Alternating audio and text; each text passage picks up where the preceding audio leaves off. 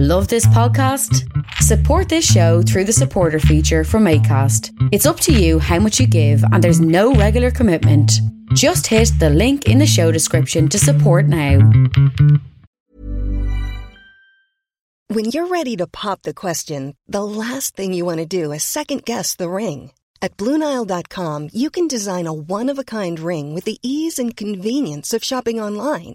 Choose your diamond and setting. When you find the one, you'll get it delivered right to your door. Go to Bluenile.com and use promo code LISTEN to get $50 off your purchase of $500 or more. That's code LISTEN at Bluenile.com for $50 off your purchase. Bluenile.com code LISTEN. It's the Keith Walsh Podcast. It's essential like your breakfast. It will get you up and going, learn some things you didn't know. Yeah, it's the Keith Walsh Podcast. It's the Keith Walsh Podcast. Give you energy like Buckfast. And if your head's in a pickle or you're looking for a giggle, it's the Keith Walsh Podcast. Yeah.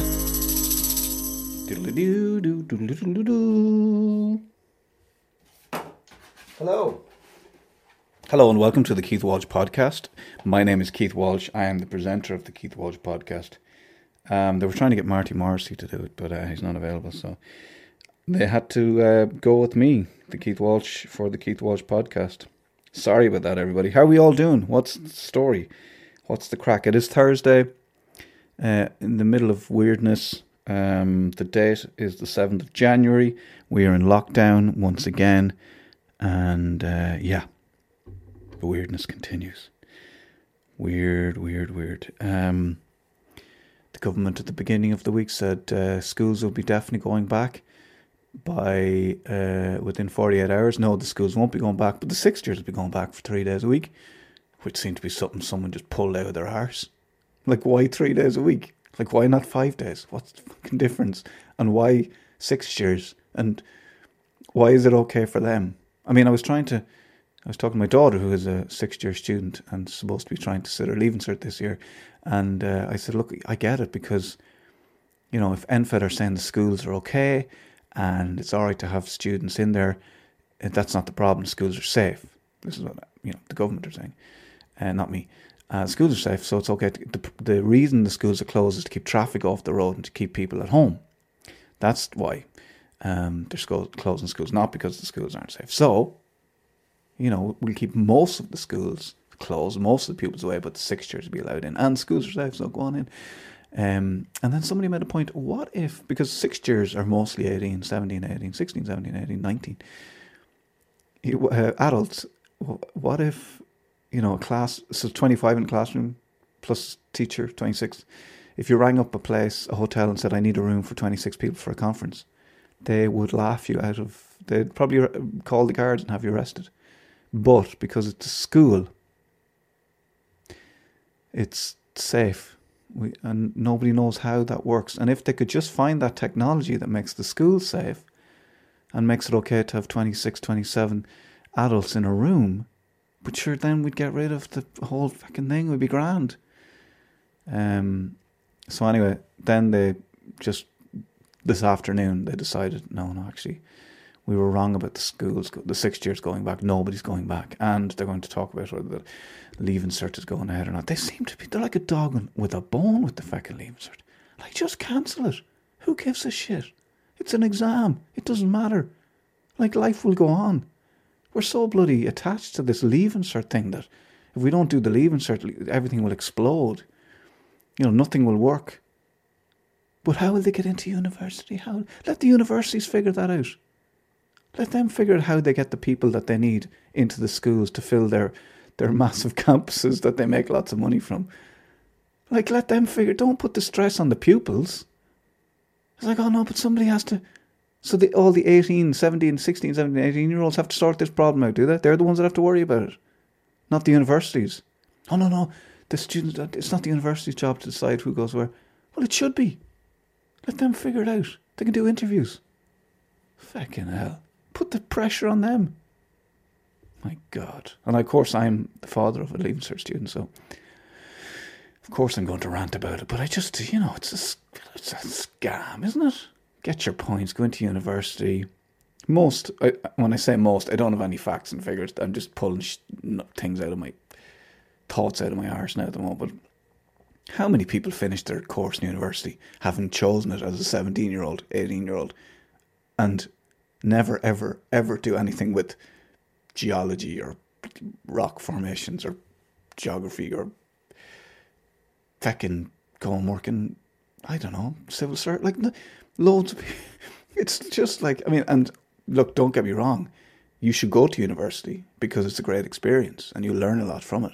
Not necessarily in lectures or, you know, your degree won't necessarily help you in life, but you learn a lot from it, and everyone should go to university. Um, when my daughter asked me about college, I mostly talked to her about, um, you know, places she should go to university, not courses. Like you should definitely try and get to Galway. That'd be cool. Or Trinity, that'd be cool because it's in the city centre. It's a really nice building. It's got a really good history. And but even like UCD, I was like, oh, that's good. It's a good school, UCD. Yeah, DCU is cool, you know, but you're kind of, you know, you're not, you know, it's Trinity be better because you're in the town, you know get the train up. This is me, like pic- picture myself living my life vicariously through my child. You get the train up, you know, walk up the quays if you, you know, if you're trying to save a few quid so you can have a drink afterwards. But anyway, yeah, you should definitely go to university. But Jesus Christ, like stop with the pressure on and the and and and the teachers as well.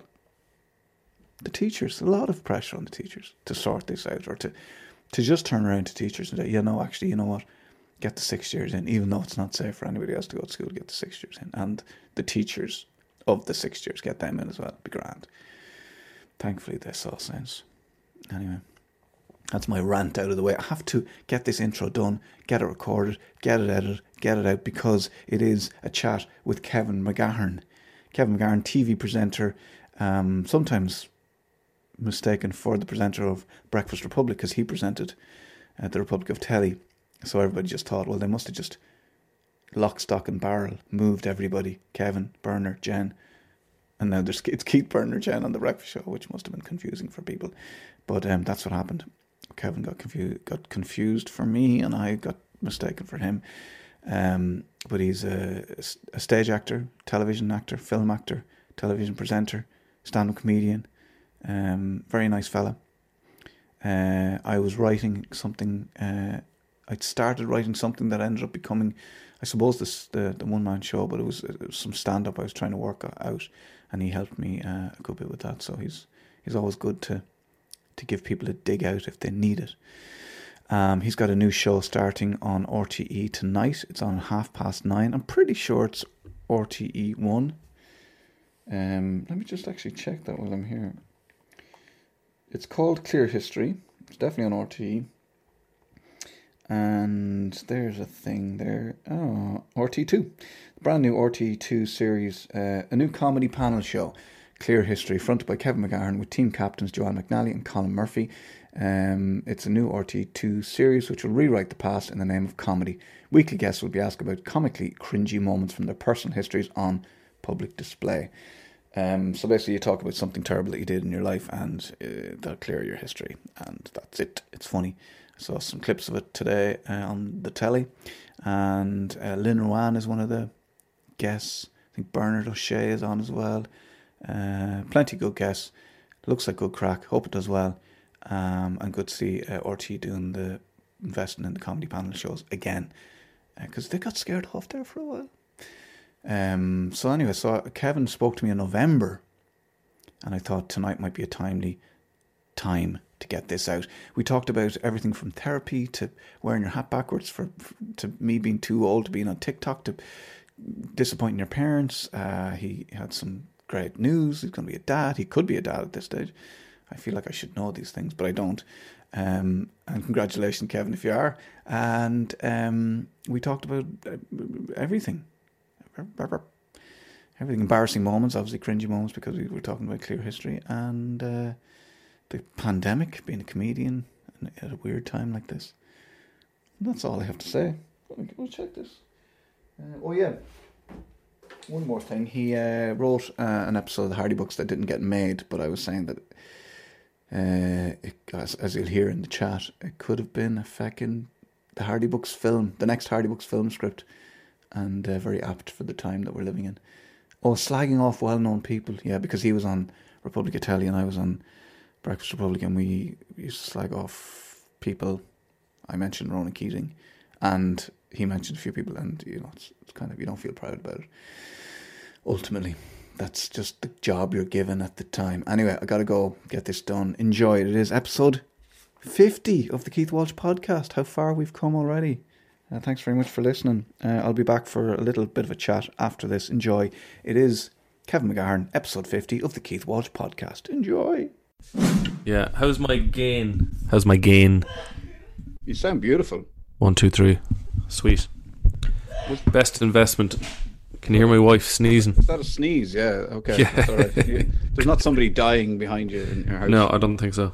That's fair enough. Uh, hang on till I just. Uh, will I close the door? I won't close the door. Ah, jeez, I won't. Be grand. Um, how are you getting on anyway? Not too bad, lad. Not too bad at all. Good. Thank you very much for uh, for taking the time out of your busy schedule. I should look at. I, my schedule's odd. I have. Um, I'm very busy at times, and then I feel totally. Uh, I feel like a lad in the dole How does doing how, nothing. how does that make you feel, Kevin? How does that make? It's actually. Thanks, Joe, uh, for taking my call. It's uh, it's wonderful. I think it's a great way to be. It's, it suits me anyway. It probably would drive other people mad, but I do love. Um, I love bursts of work and bursts of laziness, uh, where you can just work like a lunatic until you get like an eye infection, and then you play a PlayStation game for about a week. That's my kind of ideal of heaven. There's a there's a, a religious group called the Jains, um, who believe that their afterlife is every day you pass through heaven and hell. So you don't actually get to either heaven or hell, but you get both every single day. That kind of I like the idea of that. I think I'd get bored of heaven. so, do they believe that the that's the afterlife, or do they believe that this is the afterlife? Uh, I see what you're I see what you're getting at there, Keith. Um, they believe that's the afterlife. Their version of like when you die, you pass through heaven and hell every single day. I do remember trying to explain my ideal job to someone I was very young, and I realized I would have been well suited to working on the movies because I was like, I just want, I want to work somewhere. I want to travel, work somewhere for six months, like non-stop, you know, twenty-four hours a day, and then have like six months off somewhere else. That's I'm the exact same. It's ideal um because I am I'm inherently lazy, but then I get bored. So um yeah, working on films is great because you can. Now, unfortunately, you know I'm not getting. um I'm not. I'm not in Morocco for six months. It's usually like I'm in Sligo for a month and a half. so it's not exactly that glamorous especially during COVID. Like I was working on a shoot there in Clare, and um, with COVID, like you know, the the pubs closed down halfway through the shoot, so you're just stuck in a hotel room heating pizza on your iron. You know, what it's not much crack. you mentioned Sligo there. They're after getting an awful hammering, aren't they, by the, CEO of Eir? He, uh, she, should I say? Uh, I thought that was possibly the the the craziest and most hilarious excuse you could ever give for your services breaking down. She basically You just, you just basically, bitch, basically, basically, yeah, go on. she basically said when we op- we opened in Sligo, we didn't realize that the people of Sligo didn't have the wherewithal to manage a fucking uh, like uh, a call center. Uh, Yeah. and they didn't have the skills. Now, We didn't realize the, the pure thickness of Sligo people. didn't realize how stupid they were. We knew they were stupid.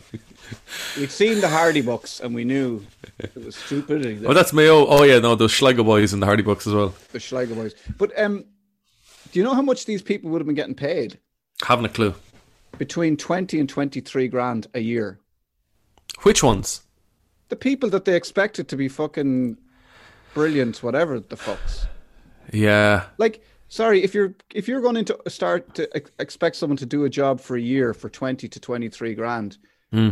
I would think you should give them a lot of training with that money. Like that, that it's on you to make sure. Oh, totally, totally. do the job. It- like it's, I, I honestly don't. I, I don't think there's ever been an excuse like that given for a, a fuck up from a company. Like it just, it doesn't happen. happen. No, like if You're like, uh, I'm sorry. I just I thought the people would be smarter. It's such a, it's a crazy excuse to give, here's the thing, but also hilarious. here's the thing though, if they came in and they were offering a hundred grand a year for people to Hmm. do that job, then they could be like, "Well, we were paying a hundred grand. We expect you to." Yeah, of course. They were giving them peanuts and then expecting them not to be monkeys. ridiculous. Poor old Sligo. Fucking hell. Had to get a hard out bash. Lovely spot, lovely place to country to visit. In case there's any Sligo listeners getting pissed off with us. I mentioned Sligo. WB WB Yeats. I mentioned That big old mountain. Is it Ben Bulben? Or is that Mayo? that's uh, he's also a poet, Ben. Bull. The Sugarloaf. Uh, They've got that bread mountain, don't they? Is that is that Mayo? Yeah, it looks amazing, doesn't it? When you're or Sligo when you're driving at it, it, it looks amazing. Yeah, in the wing mirror. Yeah, yeah, it looks cool. The um, I talked about Sligo. I just recorded a podcast with a fella called Múinteoir Ray, who's one of the lads who teaches on the you know the way that they did school on RTE during the lockdown. Oh yeah, yeah, yeah. He sounds like a rapper. Múinteoir Ray. Well, do you know what? He's big into his hip hop, No way. serious hip hop head, and we end up talking about a Sligo ba- hip hop act. Uh, they had a song out called Billy Nomads. I think they're called This Side Up, and uh, you should check them out. I want you to write down this. Side You're obviously big into rap as well. For the listeners at home, Keith is wearing a, a baseball cap backwards. Now it's stretched to the full capacity.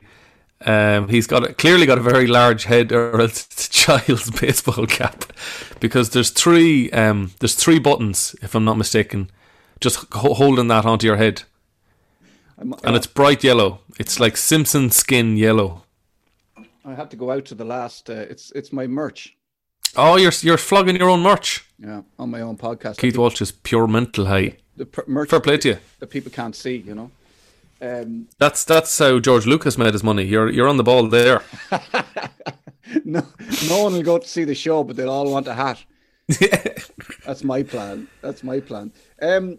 So yeah. So you're surviving lockdown anyway. You're you're you're, you're are you are you were you built for this? And like, let's not. The thing I say to people is this is all relative. So we don't have to. We understand there's other people who are finding it tough. There's always other people who are finding these things. tough. We're only ever talking from our own perspective. So you don't have to excuse yourself if you enjoy if you're enjoying lockdown or how. No, I get you. Um, I suppose it happened for me. It happened at a fortunate time in my life. Um, like I think if I was twenty five and single, I'd probably be going up the walls, um, or experimenting with various chemicals. Um, I think it it happened at a time where I was kind of starting to wind down. Anyway, like I do miss the pub. I'm a bit of I'm a pub man, Keith. I did enjoy. Um, there's nothing I enjoy more than even just going into a pub by myself, and especially if you've a book or something. Hello, I was taking the. what happened there? I don't know. I was taking the time to eat my lunch, which comes in a big bowl. What are you eating? Nuts and berries. Wow, very healthy looking. Big bowl of green shite. Um. Looks like an exploded rabbit. That looks gorgeous. Uh. So it came at an opportune time. Um, I suppose, yeah. Like the first now, the first month was rough. Oh yeah. Um, you said you liked the pub. I loved the pub. I loved it was sort of um yeah, almost a pastime. Um head in, have a have a big book with you. Uh, use the book to hide your phone as you just text people.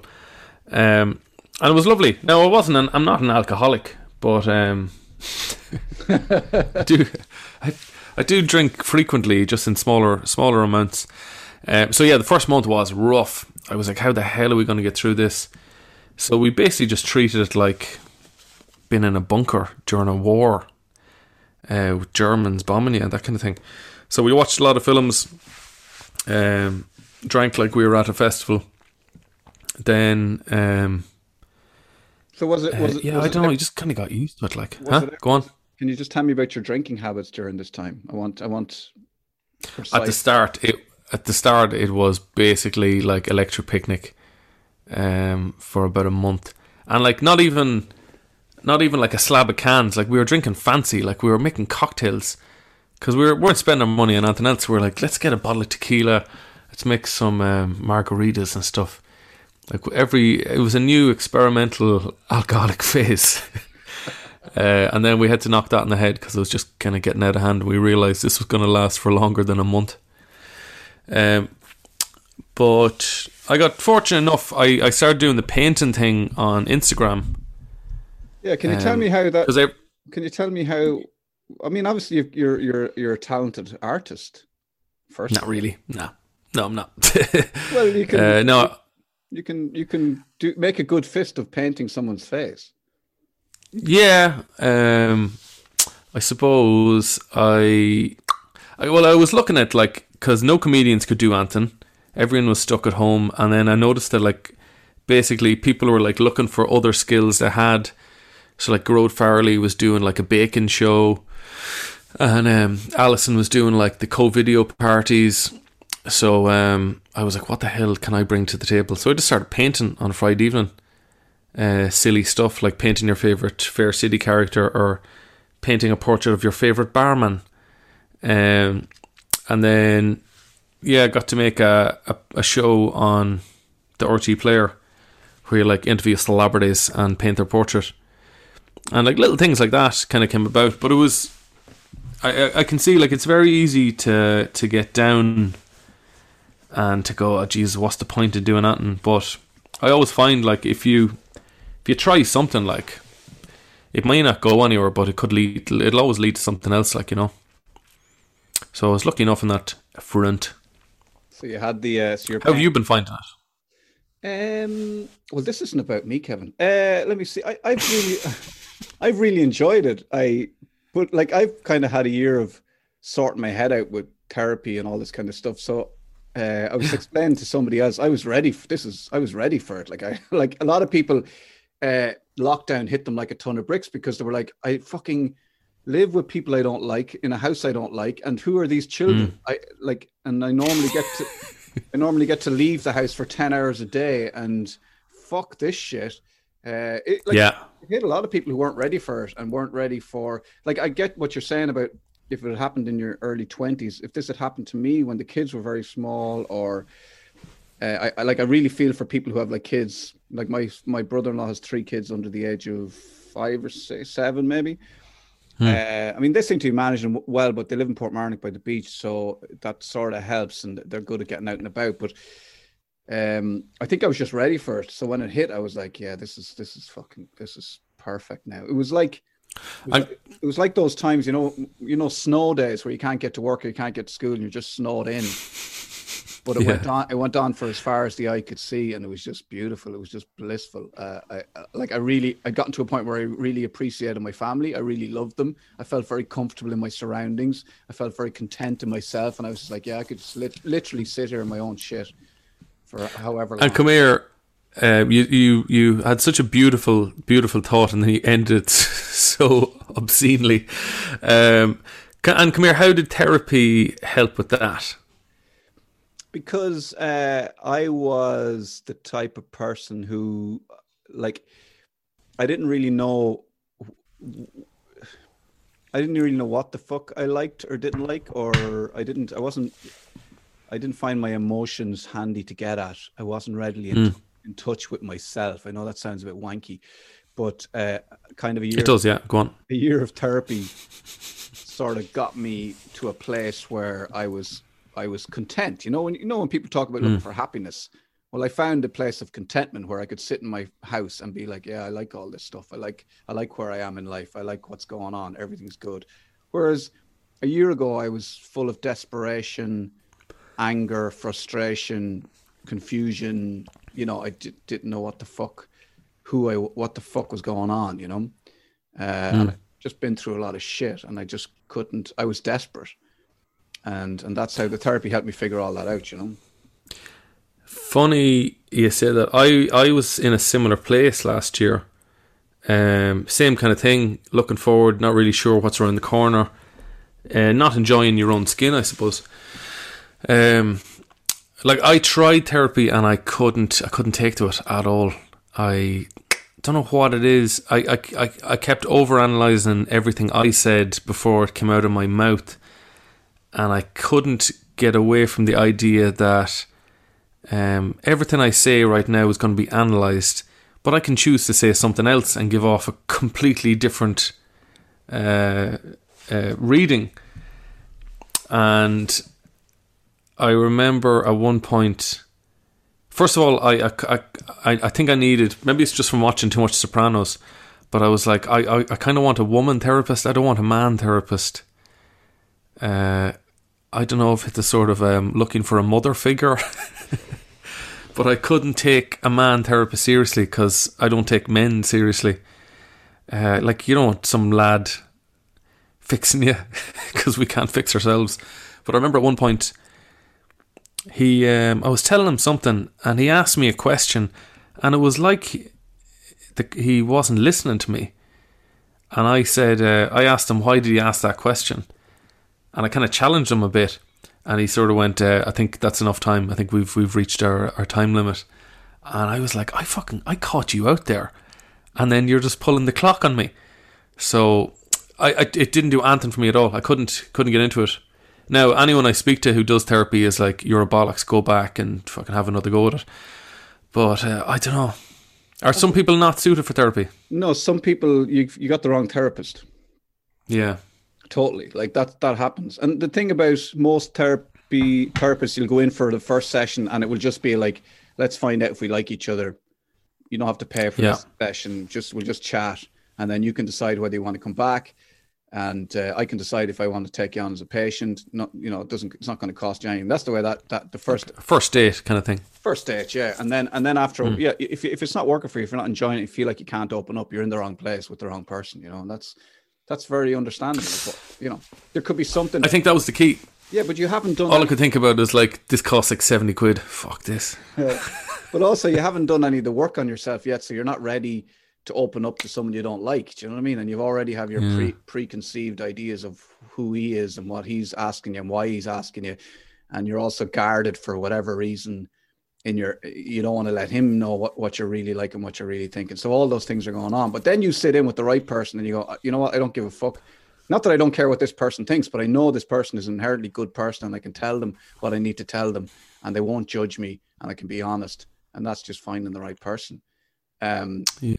But it does, like like you were saying about being in that place where you're just looking, you're not able to live in the present. You're not able to sit with yourself. You're not able. You're not content. Uh, it really just helps with that because I mean you're quite good anyway. You you you do a lot of writing and a lot of creative stuff, and you you probably channel a lot of your your shit into your writing, your com- your comedy. No, not as much. No. Not as much as I used to. Um, I definitely wrote more. I think the, the the the worst the worst the worse your living situation is, the better you write. Um, like when I was living in utter squalor, that was like my most creative period. But then as you get older, your house gets a bit nicer, and you kind of you're more comfortable just sitting down, looking around you. So um, I think I need to rent like a really really shit one bedroom flat and uh, live there for a couple of weeks. Um, Do you not think though? but I think Yeah, uh, yeah, go on. Do you not think though? That No, like I, I've a, I've a kid on coming on the way, and I think that changes everything because uh, our generation puts off kids for so long that we spend our entire twenties and most of our thirties um, just over analyzing ourselves and what's my place in the world and what is life and happiness. And as soon as you have a kid, like that just goes out the window because you, you don't have the luxury of self analysis. Um, so I'm I'm hoping this child will fix all my emotional problems. you seem to have it worked out there, man. Uh, Yeah, the- the am I am I onto something? I'm not sure. I'm not sure. I think you found a distraction. I think that's the thing. Yeah. When you, I think when you moved out of your squalor and you moved into a slightly, you know, a nicer house and you kind of things settled down for you and had a bit, maybe had a bit of money coming in, like you were, you were able to find distractions and maybe a child would be a distraction.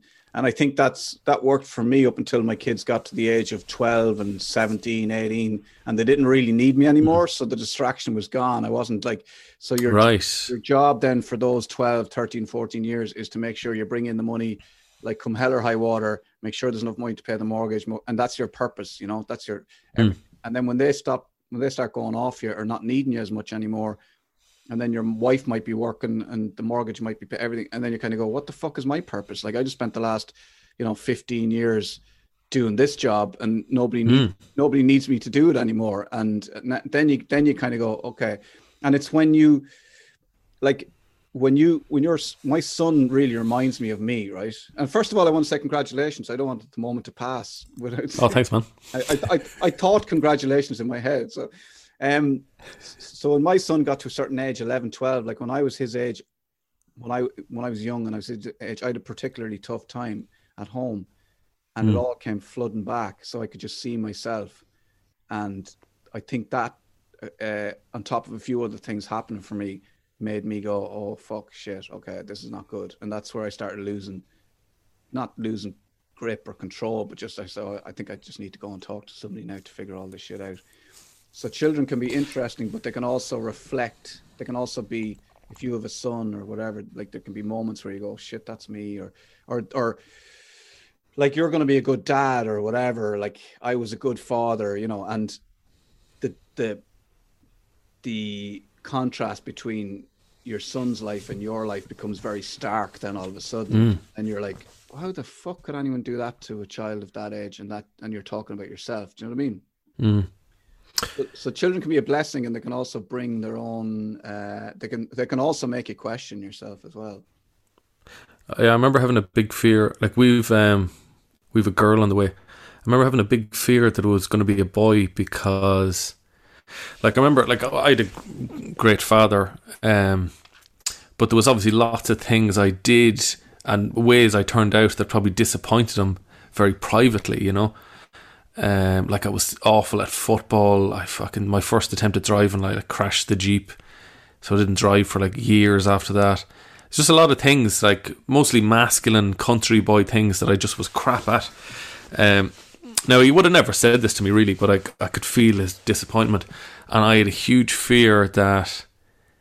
Uh, the disappointment I felt in myself, I would reflect on my son if he didn't live up to ideals I had, you know, which is probably the reason why fathers uh, kick the shit out of their sons, is they're they're seeing something in them reflect. uh, They're seeing themselves reflected in, in their children, and uh, it's ang- it's anger inwards um, projected out onto them. yeah i think if uh, there's a certain amount of frustration with the cer- with the generation before us but we don't really have that frustration you know we don't so we're not really we've a lot more. They didn't have a lot of choices. Mm. And that and that and not having the choices and sort of ending up in a position where like at least now at, at this age i can go okay i want to do i'm going to do something completely different. It doesn't it doesn't matter. I'm not like i'm not like in a in a in I haven't decided who I am yet, even though you know, in, in days gone by, in days gone by, you'd have been getting ready for retirement. You know, you've been thinking, oh, okay, Yeah, just fucking, yeah. You want to get your act together, Keith? just just going to ride this job out for the next few years, and then it's then I'm an easy street. Except then when you retire, you have a heart attack, and that's it. Um, but um, yeah, look, I don't think, I don't think you would. You see, you you've sort of fulfilled. I mean, you didn't fulfill your dad's dreams necessarily, but you've managed to fulfill some of your own. So you wouldn't you you when your son comes along and your daughter as well, you'd be happy for them to do whatever the fuck they want because you're kind of fulfilled in a lot of ways. I mean, there's I'm sure there's lots more you want to do and lots of things you want to do, but for the most part, you've you've been allowed to give it a shot. Ah, yeah, and like not to, uh, I'm not down, um, down talking my parents. That's not a word. Uh, I'm not giving out about my parents, like because they they were very much, sure, as long as you're happy, we're happy, kind of thing, you know. Um, I do remember like doing comedy for about a year, and you're still getting paid nothing. Like you'd be lucky to get twenty quid for a gig, you know. And I remember like helping my father uh, doing the fathering and he was asked like he he could sense the frustration in him as he was like throwing silage like directly into the face of these cattle. and he was like, "What what what are you doing, Annie? What do you, what you, if you, if you gigs coming up or what?" And I was like, "Yeah, yeah, I've got a gig on Tuesday night in um in the International Bar." And he was like, "How much are you getting paid for that?" It wasn't even the Inter; it was uh, Comedy Crunch or something. how much how much are you getting paid for that? I was like, oh, about twenty quid. I think I actually lied. I was probably only getting fifteen. And I remember he just threw down the grape in frustration, and he was just like, "What the fuck are you at?" And like, fair play to them. They didn't give me that much shit. They let me whack away for a, nearly a decade, really, before there was any kind of progress made.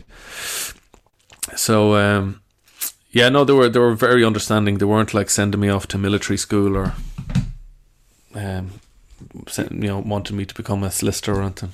But there's the whole. You see, they, like that generation had that thing of if you don't if you don't do X, Y, and Z, you'll be left on the scrap heap. You know. Yeah, totally. Like being left behind was the biggest fear. You know, like because all they can see is time marching forward, and the idea Yeah. that you might be left behind by your peers is the worst thi- thing that can befall anybody. You know, whereas we could probably see it a little bit differently. You know.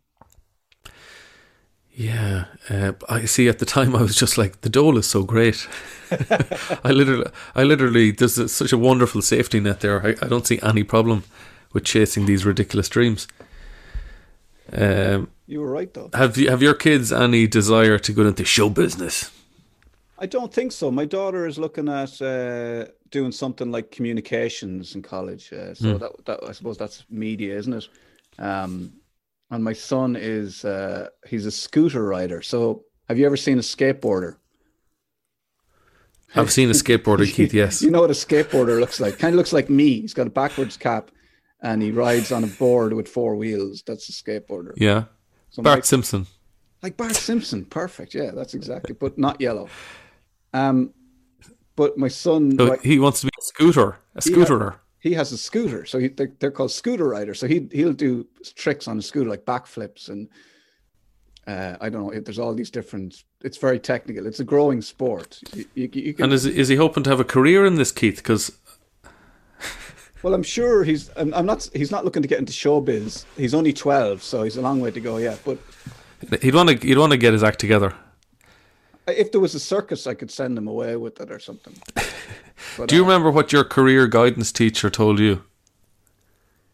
Um, I don't think so, but I remember saying that I wanted to be an actor, and uh, he didn't really seem to mind. He didn't tell me anything else. What was your? Uh, what was your? He didn't tell you anything else. Basically, he just sort of shut down and said next. He said. He said, "Oh, look, we're out of time, Keith. Oh, look, we're." Out. Uh, I just remember uh, we had a lad, and he just basically told everyone, kind of engineer or teacher. He had two stamps, um, and depending on your mentality, he'd he'd say you should be an engineer or you should be a teacher. Um, I it's just it's I, I remember it's so different now. Um, because I remember thinking like I, w- I went to do animation, and I remember even thinking that that was the craziest shit. Like that's really reaching for the stars. Animation, you're basically drawing cartoons. Um, but I'm almost jealous of like kids nowadays because their dreams are so much, uh, so much higher and loftier than ours. Because they're they're they're they've been exposed to every kind of possible job uh, on the internet that they know exactly want to do uh, what they want to do when they're like 15 years old. They're like, "Oh, I want to be a shoe designer for rappers." You're like, "Fair enough, man. Go on, go have at it." but I remember thinking, like, if you're a career guidance teacher uh, and your job is to like pick good jobs, how come you're a career guidance teacher? Like, surely use your own knowledge to get a better job. yeah. Jeez, you, you would. Why don't you be a fucking engineer, Mister Riley? I think uh, yeah, they have a different, they have a totally different outlook now, and I don't think, I think careers of the future will be just a, a collection of side hustles. You know, you'll be, you'll just be doing a few bits on the side. You won't have a main job really. You know, you're kind of like my, my, my, uh, my daughter goes out with this her boyfriend. He in school he used to buy these very expensive shoes if they came up online. He'd he'd you know he he he was I don't know I don't I don't even know how to explain what the fuck he did, but he he'd buy these expensive trainers, you know. Yeah, he knew where he knew how to flip them, so he'd sell them on then for you know an extra fifty or whatever. And that, yeah, yeah, yeah. that was his money. That's what got him through school, and that's kind of what he does in college, like just just for just as a little side hustle, you know. How the fuck do you find out about that shit? I seen a documentary about some kid who was doing that. Um, yeah, and he like basically became a millionaire doing it, just flipping shoes. But I bet Um, I bet you had a bit of a. Were you an entrepreneur when you're growing up? Because when I was growing up, I remember, Absolutely not. oh, I remember Like my going to Go the on. neighbors, going around the neighbors with a bucket and a sponge, cleaning their cars. Uh, I remember I had a paper round. Um, a guy used to pay me. did you grow up in 1950s America? yeah, this guy used to pay me. Uh, he had a vegetable warehouse in Athlone. He used to pay me. He used to ta- he used to say take a take a box of bananas there ins- instead of instead of the paper money, and I'd sell the Yeah. bananas to the shop. Um, Wow. So I, I always had shit going on. You weren't you weren't you weren't the, No, I'm I'm always kind of jealous. I'm in awe of those kind of kids. Like my brother would be like that. Since my brother was twelve, like he was selling coal, like fucking Frank McCourt.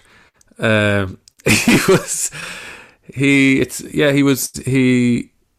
He started off like um, there's a coal man used to come up from Derry, and he would sell coal to the people of Cavan. And my brother was twelve, so he'd show him where everyone lived. And then eventually he sort of took over the route. And like Ryan would do stuff like he'd head down to the. My dad would never throw out anything, so we had a yard full of scrap metal. And Ryan just go down, and fill up a trailer, and just sell it for scrap. And like he never asked anyone, was he allowed to do this? And I was sort of standing there with my mouth open, like the little bastards after getting seven hundred quid from shit lying around. No, I was. I'm. I'm still am. I'm clueless with money. I'm really, really bad at money. I don't know how to make it. Um, I just sort of do jobs and hope that nobody sends me a letter with red writing on it. You know, it's basically how I operate. My financial plan. how did you wh- when did you get what we let me just when you got the gig with the Republic of Telly what were you Hmm. doing what were you doing I presume you were just gigging had things had the gig started going better were you getting paid more than 20 euro how long had you been at it Yeah, um, let me think. I suppose I'd been at it about four, or five years. I'd done, um, let me see, I had done Hardy Bucks. Um, and I think I had finished myself and uh, Porrick Connerty had f- made a feature film. And I'd done lots of small roles and stuff like that. Um, sketches and a couple of ads and stuff like that. So I was tricking around. I was surviving, you know. Um, so yeah, that was it. No, I had a bit of experience, but you know, it was it was still a, a big break for me, like you know. so you were gigging away somebody came to see when you or you were you were around RTÉ anyway or did like how did I yeah, well, I done um, I had done some stuff with Republic of Telly. I think I'd done some sketches with them, definitely. So they had seen me. I think I've seen um, you in the uh doing some of the drinking Irish people and drink sketches that kind of thing Yeah, that's right. Yeah, yeah. Um, and a Doctor Who sketch, but not that much really. Um, I think it was the fact uh, the Chris Tordoff, who was basically he started Hardy Bucks. He was working on Republic at the time, so he probably the fact that he had got me in for sketches probably went a long way, you know. and uh so is that Viper is it Yep, that is the Viper. so it Who I Hardy still get, I still get mistaken from. do you yeah to the point where people get thick and I eventually have to pretend I am him. like I'll be in a pub and some go, Here fucking you're a viper, aren't you? I'm like, I'm not actually. Oh, don't be a bollocks, man. Just fucking take a photo. I'm like, no, no, honestly, I swear to God, man. Like I, I know who you're talking about. I'm actually good friends with him. I used to live with him. He goes, No, no, you're fucking him. Just don't be a fucking dickhead, man. I'm like, Alright, yeah, I am him. Take the photo, please. um what were you asking me, sorry? Did you get mistaken for me as well? I do get mistaken for you as well, yeah. Well, you and Chris Tordoff. But that's a, and um, some lad from there's a lad called the Professor in a drama series called The Heist. Is it called The Heist? I don't know. Let me. Uh, this will mean nothing to the people online. But uh, there's a lad, some s- randomly lad go here, man. You're you're the fucking professor, aren't you? I'm like, what? You're the professor on that show, The Heist, and uh, they'll show me this picture. Now, to be fair, And you'll be I like, do. Can you see that? oh yeah, yeah, yeah, yeah. Money Heist, the professor. You- Money Heist. That's look- it. you've got Money Heist, the professor. the, beard, the hair. Yeah, Shaggy hair. you've Yeah. got the you've got the Serious good looking lad. Yeah, yeah, Oh, come on now. I can see that. I can see that. Um, and wh- so, what was your involvement with the with with um, the Hardy Bucks then, and how did you get to meet those lads? Um, I was doing a gig off Grafton Street, some little pub off Grafton Street, and um, my ex flatmate was co-working with the Viper in the cinema, I think, and they came to see me, and then we just got chatting after, and then um, I think Hardy Bucks had literally just started on YouTube. And uh, I invited him back to watch uh, Starship Troopers uh, in my uh, little flat. So we watched Starship Troopers, and I gave him a DVD of stuff uh, I had worked on myself. And then he just they were at that stage where they were literally, if they met you in a pub, they'd say, "Should come down to Mayo and do a do a bit for Hardy Bucks." So um, that was it. They invited me down to do a small bit, and I knew that if I gave myself a good name, that they'd put it up on the title. So I was like, "My name's gonna be Sim Card," and they were like, "That's a fucking brilliant name." I was like, "Yeah." Happy enough with it. I thought of it on the bus on the way down. Um, and that was it. They just kept uh, kind of became more of a, a staple of a character then. Yeah, there's some good bits, and, and it. I, I I don't know if you're on TikTok. You're probably not on TikTok. I'm not no, because I'm not a child. Uh, I honestly would feel like a paedophile if I set up a Would? TikTok account. Yeah, I just, I just, it's too young for me, man. Like I'm already, I feel, I, I waited years to join Instagram, and uh, I, I just TikTok is just, a, it's a step too far. but you're who be looking at you? Who do you care? Like, who? I, I know. I'm not. I'm not. Listen, I'm not judging you or anybody else uh, our age for joining it. But I just can't. Uh, I can't bring myself to do it. well, you, What would I be doing? Dancing? there's some brilliant, uh, some brilliant Hardy Bucks uh, clips. So people just share clips. Oh, really? And there's great Viper clips. There's one guy who has an account where he just shares clips of the Viper. Um, Oh, he's a genius. so you're you're quite big on Um, Tik. You're quite big on TikTok, Kevin. Me or the Viper? You like because you're in a lot of the clips. Like there's uh there's the conversation that you have in the back of the chipper van. I think. Um, Oh yeah. we were trying to come up with an idea about something and uh fucking can't even remember. Anyway but but there's lots of clips of the Hardy Bucks on tiktok. So whether you whether you like it or not you're on it. Okay, I'll have to have a little snoop around. have to have a look at least yeah. I'll have to put my put on a, a backwards baseball cap and uh, try and appear younger. i think once you look younger bit of just for men in the beard for me. Backwards baseball cap. You get away with I actually had I had a script written for an episode that never got made. That was very um, very apt for the current pandemic. I had a script written where this the um, a duck flu arrives in Ireland, like a sort of a swine flu, but just with, ducks. People have been grinding up ducks for burgers. Um, so the duck flu arrives, and the lads see an opportunity to make money. So they break into a hospital and they they rob a load of um, sort of PPE gear. Now this would be obviously hugely insensitive to do now, but um, they break in and they rob a load of um, sort of already used masks and bandages and all this kind of crack in a, in, a, in an attempt to sell it to the townsfolk. And at the same time, the Viper becomes incredibly paranoid of germs. So he buys one of these big orbs, you know, the big uh, inflatable orbs, to protect himself. And he's just going around the town in a massive orb, just sort of enjoying himself, like knocking over pints, invading football pitches, and uh, just generally being a bollocks. Um, but towards the end of the episode, the, the orb eventually, because it's basically touched everyone in the town, it's just a walking ball of disease.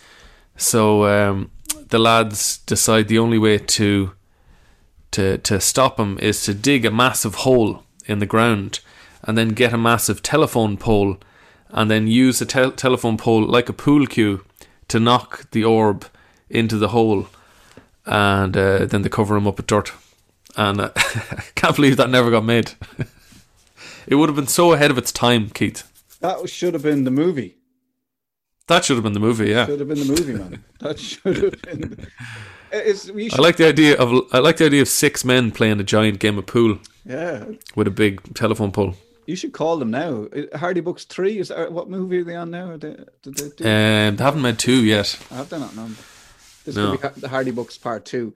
How did you enjoy? How did you find the experience of presenting the show? Like, uh, so you went from stand up to television. What was the tran- Yeah. What was that transition like? Like, I mean, te- Um, I mean, it- I mean, I mean, television because you were doing sketches, you were doing bits and pieces, but I mean, like, like anchoring a television show, like presenting. Um, it was it was a little bit stressful, but very enjoyable, and um, yeah, it did feel like you're like, oh Christ, yeah, this is what it's been building up to all this all this work. Um, it was very enjoyable. Like I loved, like having a live audience every week was a great, um, just so much excitement and the energy you get from a live audience uh, was great and you kind of felt we felt um, felt like we could get away with stuff. We felt like nobody was really paying any attention to us, which is probably true. But uh, it did feel it did feel weird because you're slagging off RTÉ shows constantly, and like you realize like you look back and I feel guilty now.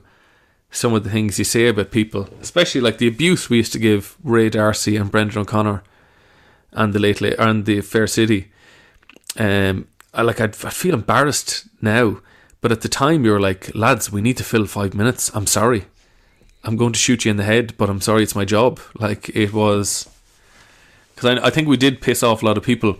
Because you're also the budget was tiny, so you're filming sketches in a corridor right next to a lad's desk where you're roaring. Bernard, where's your trousers? Like next to a lad whose show you slagged off the week before. Like I'm surprised we weren't assassinated at one point, you know. Yeah, because we did a lot of that. Like on the breakfast show, it was we we took the piss out of Ray D'Arcy a lot, um, and but we we felt we had good reason. Hear us out now, and I'll just speak for myself on this because there was two other people on the show, but I'm just speak for myself. So we Sure. when we when we got when we took over from Hector. So Hector was doing the breakfast show on 2FM, then we took over. And then Hector did a sort of a after he left 2FM, he did an interview with with uh, Ray D'Arcy. Hmm. Uh, and so this is like this is how we justified it. So Ray D'Arcy interviewing like Hector and basically saying Ray egging him on, telling him he was shafted, and like who are these who are these gombeans who are after taking over from you? They're Aegis Oh, a shot fired. And now it's shite anyway without you, Hector, and all that kind of stuff. So we are like, ah, Yeah. fair game, fair game. Fair game. Um, so that was our reason with Ray, and also because we could do, I could do a good Ray, and I kind of sound like him, so you know it was easy. As you say, like it's easy if you could do something, just do it, you know. Um, Yeah. but Ronan Keating was one person who I don't really know why we slagged off Ronan Keating. That's just like almost like an easy target, and I can't really, I can't really justify it to myself now, and I do feel embarrassed. Um, especially his his now wife, who was Storm Keating, and we found at one point that her name wasn't Storm, her name was Sharon, and uh, that was hilarious for us that her name was actually Sharon and not Storm, and Storm Keating sounds like an ad you'd see on telly, like very late at night on uh, on on TV three. It's like, are you prepared for the winter? You need Storm Keating, like a J, JLS ad or something. Storm Keating protects. Um, but uh, yeah, so we, so I get, I get what you're saying, and then you'd meet people afterwards, and you're like, oh Jesus, yeah, that was bad. Um, uh, Ray actually, I think, like came up to, well, he was very cold with me, very frosty with me. Uh, and he would kind of like he'd he'd be pissed off because he, he he maintained that he used to throw it on with his kids in the car and then and then we'd be on and go oh, oh I'm Ray D'Arcy uh. um Yeah, and that would piss him off, which is fair enough, you know. But also, I think, yeah, but also, I think, like, like, why? Don't be so sensitive. You know what I mean? It's just a bit of crack. yeah. Uh, like I can definitely see both sides of it. There was somebody telling me a story. Yeah, where they were they had slagged off Ray um, unmercifully. And it was the same thing. He was sitting watching telly with his kids, and these dickheads come on and start ripping the piss out of him. And um, you can totally see. God, it is. It's it's, it's like schoolyard bullying, really. Um, but at the same time, I justified it at the time because we were going like, listen, we we have to get we have to fill something. We have to fill time every fucking week, and it's when something daft happens on the Late Late Show or on the Ray D'Arcy show, you're thanking Christ. You're like, oh my god, we had nothing, and now we have this. Um, yeah, you did feel you, you felt like a hired gun. But that was your job, wasn't it? Like basically, That's that's what I mean. Like you're you're like Yeah. I, I have I have to do this. I'm sorry. as you're as you're polishing your gun, like I'm so sorry. I have to do this. it's the only reason I'm here. Like if I don't do Yeah. that, then they'll get rid of me and get someone else in that'll do it. I like I, I if you know people always say like, would you do if will they bring back Republic of Telly? Um, I'd I'd really rather not go back into that slagging off telly. Like there is there's bigger targets. There's there's there's um like even a political show. It's much you'd feel much more comfortable slagging off politicians than slagging off people in telly just trying to make a, a decent program. You know, Do you think it's okay? maybe we're just getting mature. Do you Keith. think it's okay then if someone slags off Leo Varadkar? Do you think that's? Do you think he's fair game? Like I think de- first of all, depending on the slag and depending on the slag and depending on the politician, um, like I remember, like yeah, like fucking Jeremy Clarkson. I remember Jeremy Clarkson slagging off that Scottish lad for having one eye, oh and yeah, you're like, Jesus Christ, Jer- Jeremy, like that's not fucking cool or smart or clever or funny. Um, so yeah, yeah, obviously you slag them off for their policies. If they have shitty policies, then yeah, What I think about- fair fucking game. what about They're Leo, making enough money as well. what about Leo down the park with his with his fella and a few friends, and they're having a having a can, and he's got his top off. Is he allowed to have his?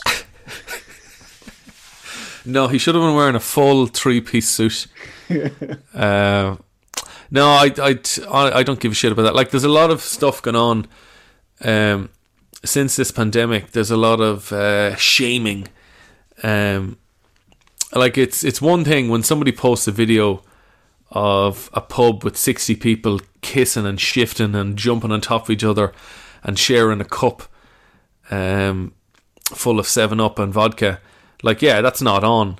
But then you see people posting videos of like like seven people hanging around outside a pub and like they're they're kind of like, you know, maybe a meter apart and they're not wearing masks. You're like, oh fucking give it a rest, will you, lads? I think it's just people looking for they're looking for those outrage likes. Yeah, They're looking to get a shitload of likes. I uh, I saw somebody put up a video where they they've basically wandered down South William Street in Dublin and sort of took a little video and there was they were appalled, Yeah. shocking. They were shocked and appalled. There was people out on the street, and I was like, lads, fucking relax. Like that's Yeah, not that's not, that's not what we need to be worrying about here. That's the least of our worries. You know, it's the stuff you can see that we need to be worrying about. That's and but also I went down I went to I live near the Curragh and I went for a walk on the Curragh which is out in the middle of nowhere and there's the, the Curragh is huge and I guarantee you there was more people on the Curragh that day walking around like like That's it. than, than South William Street you know it, it, Yeah, that's it. Um, it's I don't know. It's a it's a weird um, it's a weird kind of snitching. It's it's weird. Like somebody compared it to because remember after that South William Street thing, the government announced. I don't think it went ahead. The government announced they're going to put a ban on uh, takeaway pints. And somebody on Twitter described it as, "Well done, man! You've basically just told the teacher that she forgot to give us homework on a Friday evening. yeah, dickhead." and that's the same mentality. It's the little, um, it's the kids who used to give out milk in school. but can you see how quickly and because because I'd noticed some of these people and I, I'd have, it's, it's I know we're talking specifically about Twitter here but I there's there's some people on Twitter that I followed for years and it's amazing how they've become they've gone from being hipster cool I love I love books and round glasses and hanging out inside William Street and now they're fucking telling teacher on everybody and Yeah, it's, it's almost militant and it's the same people you're going what, what what happened to you? You you know you used to be you used to be cool. Like you used to be cool, man.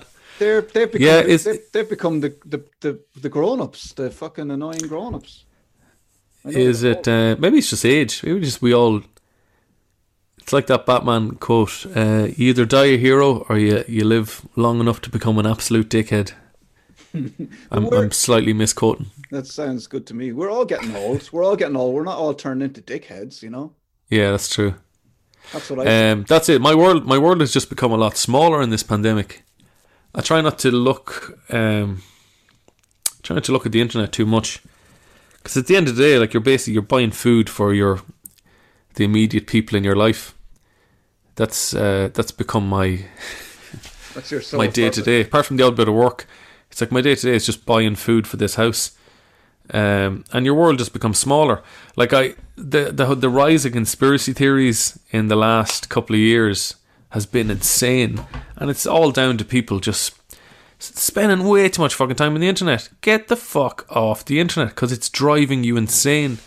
Like all these, um, there's a couple of people that I I was very I was good friends with, like, and they've just gone down this rabbit hole of um, anti-masking and George Soros and you know it's like oh you know, you know what they're planning on doing man? They're planning on uh, they're planning on putting a chip inside your body so that they know where you are at all times. I was like man you, you're talking to me on a fucking telephone that's in your pocket that has location settings that knows exactly how you vote what you bought last how much money you spend what you do for a living and all the people in your life that you're connected to.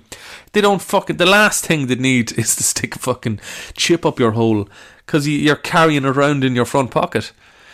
And it's uh, it, they're just spending way too much time on the internet I take take all these um, take all these anti-maskers and anti-vaxxers and put them on an on an Aran island where they just help out a farmer for about six months and they've no phone, and their life will just be monumentally happier because all the shit they're worried about doesn't affect them in the slightest.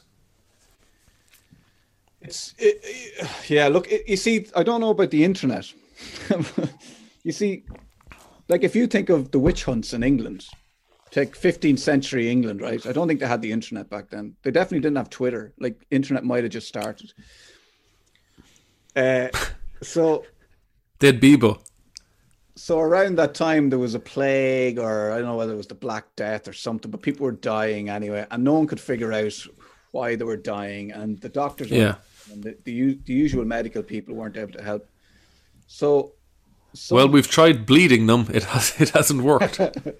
so somehow it became a thing that people decided that certain people that lived in their community were had put a curse on the community and Yeah. they were making the community everybody in the in the village sick and they were in fact witches and that they hmm. should be burned at the stake or at least we need to find out if they are a witch so they had these big witch trials that went on for whatever many years so i kind of feel even without the internet you're going to get these people like if like we are at the point now where we're just about to start pointing the finger and calling people on south william street witches. You know we're Hmm. we're almost at that time. We're we're we turn we- we're we're turning on each other. We're, it's turning on each other time. Yeah, um, I do see that. Well, like the whole the witches, the whole thing with witches, though, um, a lot of that was that was before the period of enlightenment, really, where we are still religious lulas. Women had no rights. Like a lot of witches were burnt basically because they were single women who had land. And if you're a farmer next door to a single woman who has no husband to stick up for, it's very easy to just say like, "Oh, that chick's a witch. Let's burn her, and uh, sure I'll just take her land when she's done with it." Um, so it made the it the witch hunt. it made it possible Huh? it made it possible for someone to say that person's a witch and for everyone to Yeah, agree that's but like I'd I'd kind of blame religion for that though, yeah maybe um, because you could just you could just get away with anything with a babble in your hand. Um, but yeah, I see what you mean. like it's South like William Street uh, witch witch hunts. it's like the idea of the useful idiot. You know what I mean? Like where, and this is kind of conspiracy theory territory as well. Whereas it's kind of handy if you and your mates are going around saying three five G has caused COVID. Can, that's probably handy for somebody, and it's you find that these rumors are being pushed out on the internet to to, to Well, it's it's um conspiracy theories are very uh, convenient because they put a logic to an inherently illogical world. Like the world is a fucking chaotic mess, um, and there's no rhyme or reason to most of it at all. So it's very it's very easy. It's comforting for someone to say, "Oh no, it's the world isn't a chaotic mess. It's just there's a couple of evil lads, and they're doing evil stuff. So we just need to stop the evil lads." And it's it paints the world in very simplistic comic book terms. But unfortunately, the world's just a ball of shite. Like you look at any any time, like the Trump administration, people are saying like, "Oh, the American government." Uh, all these conspiracy theories, like they're uh, they're able to kill JFK and they're able to fucking do all this mad shit. Uh, the last administration was such an unmitigated disaster. Like they couldn't even book a, a press conference at, at a hotel correctly. And like I, I, I honestly have I don't have that much faith in our leaders to be intelligent enough to uh, control us because they can't do anything. Can't, we can't build a hospital in this country without it going haywire.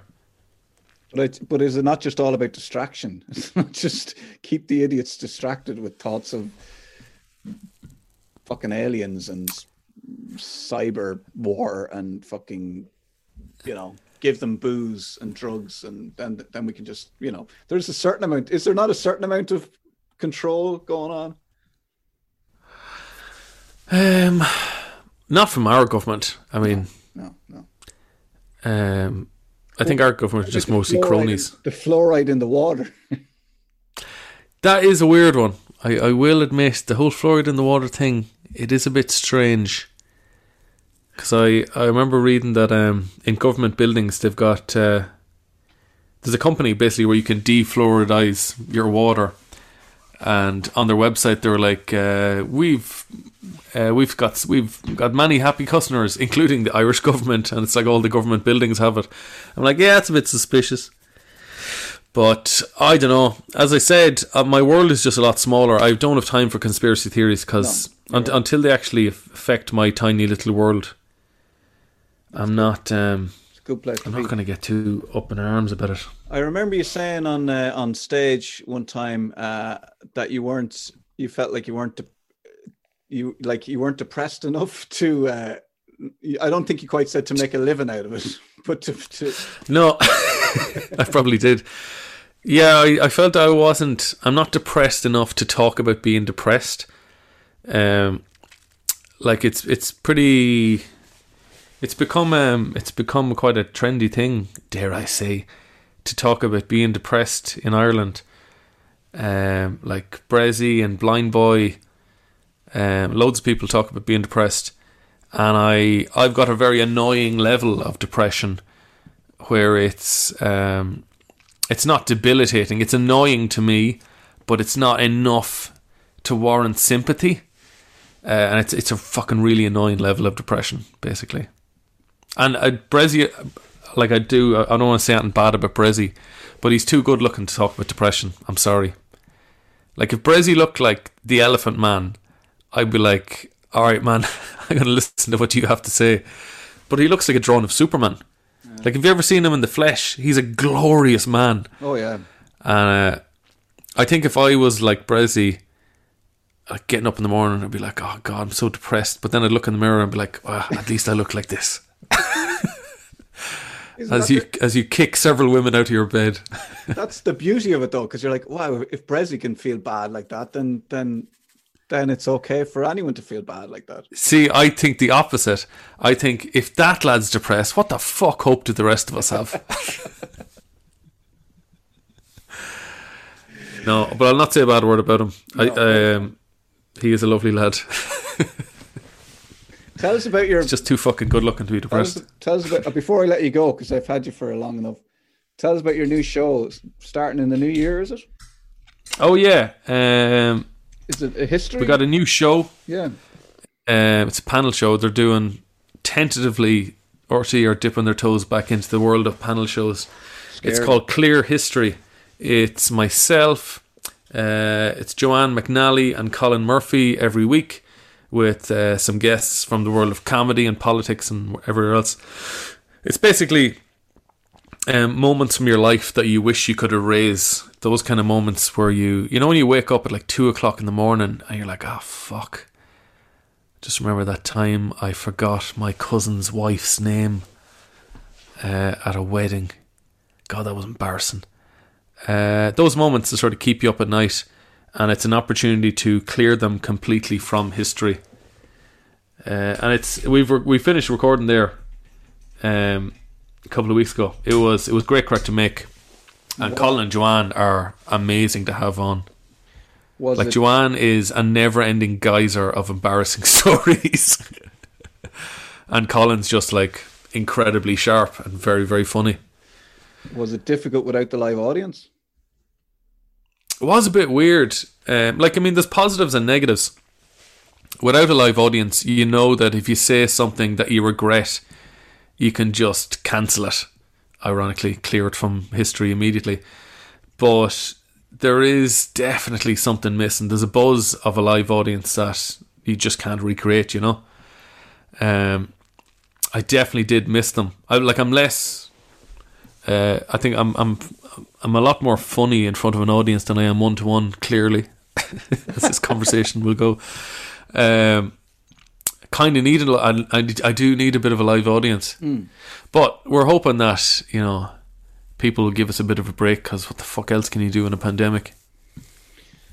Yeah, exactly. Well, I don't think anyone's going to come for you, to be honest with you. But uh, so, did you like my? I think the thing that I mostly wake up. I, I was at, I was at a wedding once, and uh, I haven't had really had a drink in about a year, but I used to enjoy a drink at a wedding, and maybe I'll enjoy a drink again. Yeah, I especially weddings. Weddings are great for drinking, but um, and I and I generally start breakdancing at some point, you know. Uh, and your poor children. this, but well, this is kind of pre-children, sort of pre-children. Although I have been known to break out the worm, which is not my penis, by the way. Thank you for clearing that up. So I'll do the worm at a wedding, and people will like stand around and go, "Eh, eh, eh, eh," and I'll- do the worm across the floor. So people started like chanting for me to do the worm, you know, and I just launched into the worm. And, and uh, it's a funny thing to be so fucking embarrassed about, but I think about it all the time. My my the boots I was wearing at the time flipped up and just scraped. I could almost feel it didn't actually hit her full force in the face, but the bride the bride's mother was sitting on a chair just at the edge of the dance floor. And th- I think it's like I think about how bad it would have been if I'd fucking just Yeah. full on the face at her daughter's wedding. And that's almost like the fact that I didn't is like it's it haunts me that I was so close that I just scraped her face with my boot. With So right after this, did you just like apologize profusely for about a half an hour to her? No, because people had to kind of take me away and explain to me what had happened. And, you know, I was put sitting down for a while uh, to cool down with a glass of water. Oh God! Like, it was that situation, and then it wasn't. It didn't really bother me at the time. I was like, I didn't fucking, I didn't hit her. I didn't hit her. I didn't hit her. What's the fucking problem? The problem. Tell her to didn't hit her. fucking relax as a wedding. calm down. What's the problem? I'll fucking fight her. And uh, it was only the next day when I woke up and became I think. became the nice person I am normally, I was going, oh my fucking god, if I had kicked her in the face, and that's the thing that haunts me. Uh, my uh, haunts. That's the two a.m. thought. Yeah, I've I've a lot of them. I've one of them. It's it's such a small thing. I was um we went to a gig or something. We all I met some old friends from Cavan in um, a pub in Thomas Street, and my friend came in, and um, he was there with his his lovely wife, and I'd been to their wedding a couple of um, months beforehand. And uh, I was like, "Well, how he's getting on?" They're like, "Good." And I was like, "Oh yeah, he's he's in a great mood, you know, trying to make bullshit chit chat." And uh, I said, "So you's uh, you's are living together now? Uh, are living in Dublin?" And he was like, uh, "No, no, we're not living together, no." And I was like, "That's mad, God, you know, because you know, it's just not that common to usually people live together." And he's like, uh, "No, no, no, Kevin." And I was like, "Any any plans for kids or anything like that?" And uh, I was like, "He said, Kevin, this is my sister." and I was like, I looked at her, and sure enough, it was his sister, who I'd met, I'd say twenty times, including at the wedding, uh, where we chatted for probably an hour. and danced well into the night. And I, I cannot, I couldn't even explain it. Uh, like they were both blonde. That's literally the only thing that connects them. And I, I was so embarrassed. I, I told one person and I just left. I just had to go home. I couldn't face him. Now that, you know the way like when you meet somebody again and you're like, I wonder is he just thinking about that time several years ago? Yeah. That's that's just in my head forever. That's never going away. Incredibly embarrassing. Like I I I know both of I know all three people involved in this story quite well. And I called his sister his wife. I wasn't even drunk. I think I had maybe half a pint. Oh, that's yeah, bad. that's really bad. Yeah, you see, therapy could help you with that type of thing. You know, therapy. Yeah, but like it, it, it, it doesn't though. All therapy can do, therapy can't wipe it from history. That's what I want. I want them pen from Men in Black, and I want to meet all the people that I annoyed over the years and like do that. All therapy does is make you okay with then with those moments. I want to erase those moments from their mind, not my mind. What about so? Unless I bring them to therapy, unless I bring my victims. What about that? That, that that's a TV show. Uh, there you go. Uh, but it's the self-flagellation that we need to get rid of. That's the thing. The the, the, the yeah. guilt. The guilt. I don't think. I don't think other. I think it's. A, I think it might be just an Irish thing that we just feel the guilt over stupid things like that, which your friend has possibly forgotten about. I don't know, man. I'm afraid to ask him in case I remind him again. I think you need to. Hey, do you remember that time I called your sister your wife? um, but yeah, you're probably right. It's probably a small little instant, but God, it it grates on me. So basically, yeah, the show is, um, the show is basically just uh, sort of awful, awful moments in people's lives that they want to get rid of. Like we've had great guests. We had Professor Luke O'Neill. We had uh, Senator Lynn Ruane, who are they were both fucking amazing. Um, so we've had great, we've had great guests as well. Well, I could imagine. And I could imagine Lynn Ruane has uh, as many. She's brilliant. Joanne McNally. She does, uh, and she has absolutely no. She doesn't give a shit. Like she just tells it like it is, um, which is very refreshing for, for a politician to tell the truth. yeah, I had her on the I had her on the podcast. She was uh, she was really excellent guest. Yeah, yeah she was uh, very open about everything um, as she is. Yeah. But uh, but um, so when does that start? January, is it? That's in January. I don't know when when, but keep an eye out.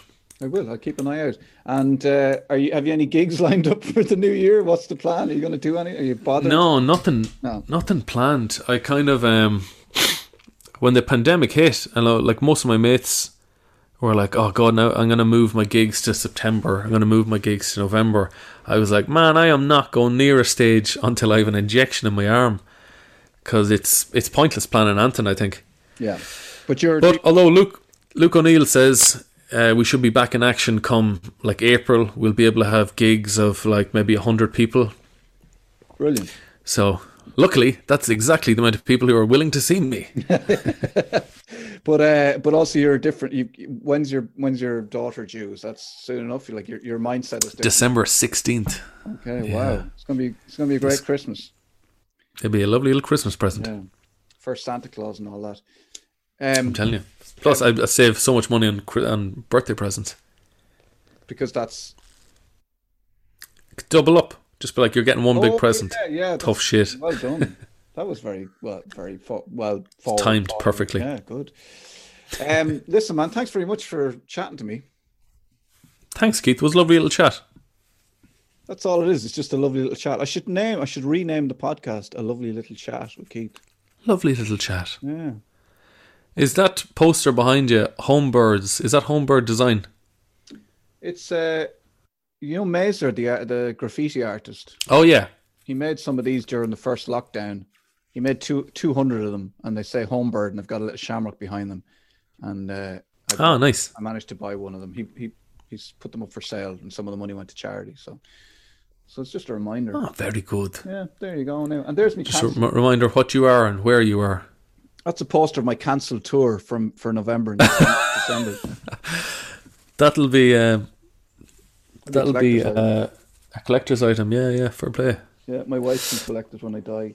Um, so listen, thanks very much. I'll let you go, and I know you have to get food for your house.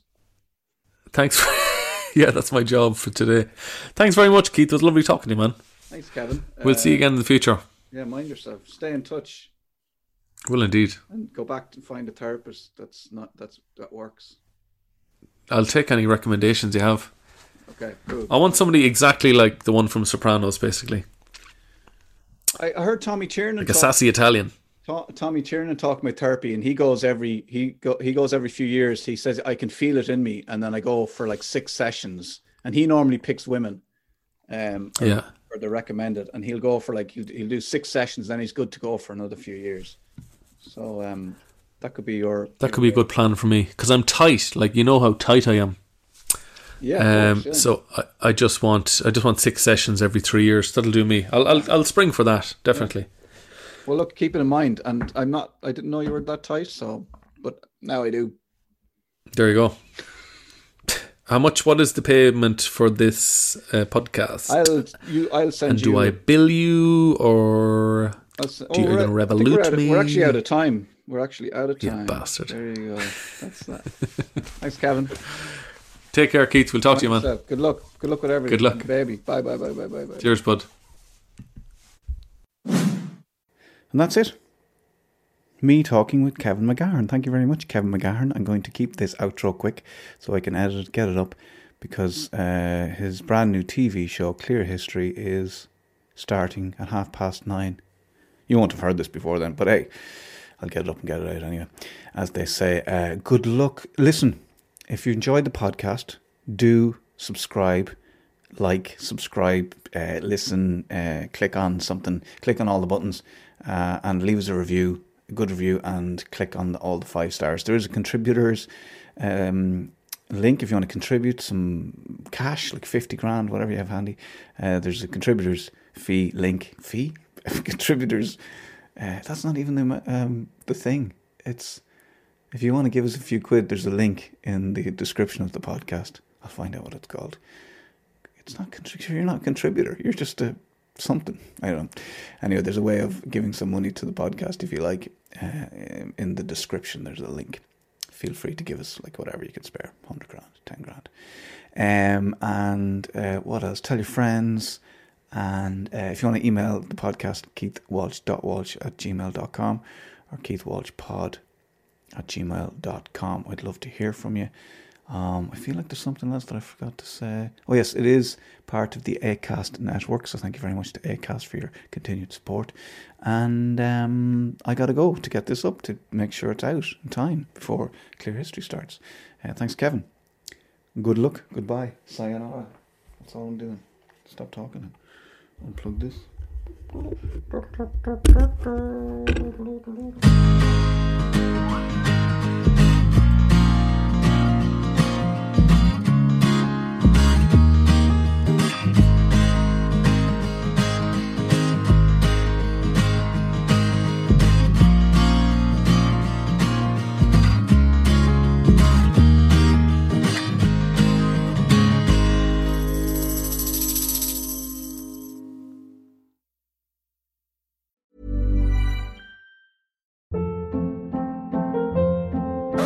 Hold up. What was that? Boring. No flavor. That was as bad as those leftovers you ate all week. Keke Palmer here, and it's time to say hello to something fresh and guilt-free. Hello Fresh. Jazz up dinner with pecan-crusted chicken or garlic butter shrimp scampi. Now that's music to my mouth. Hello Fresh. Let's get this dinner party started. Discover all the delicious possibilities at hellofresh.com.